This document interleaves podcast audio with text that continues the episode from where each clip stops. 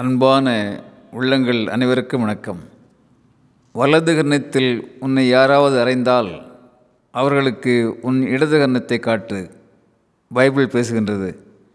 கண்ணுக்கு கண் என்று பழிவாங்க ஆரம்பித்தால் உலகமே இருண்டு போய்விடும் காந்தியம் பேசுகின்றது.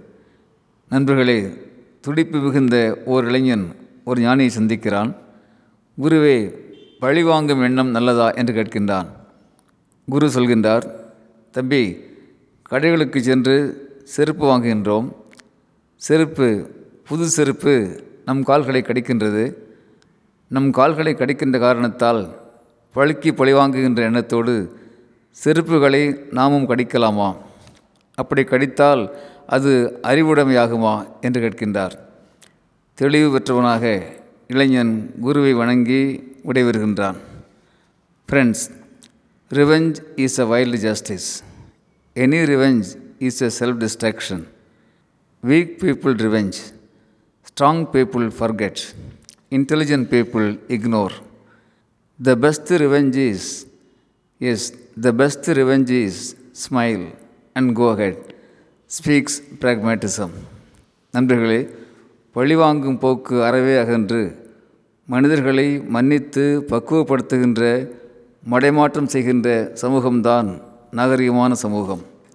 அந்த மேலான சமூகம் சாதாரண மனிதனையும் மா மனிதனாக மாற்றும்.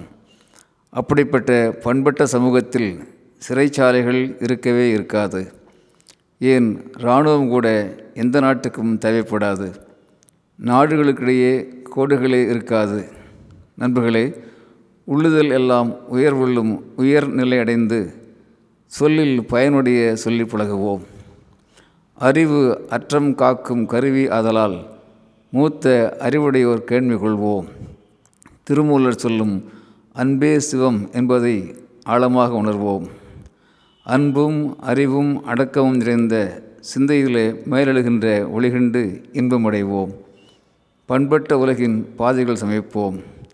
மண்ணில் மழைத்துளி விழுந்திட மானுடம் தலைத்திட ஆம் மண்ணில் மழைத்துளி விழுந்திட மானுடம் தலைத்திட பண்பட்ட உலகிற்கான பாதைகளை நாம் சமைப்போம்.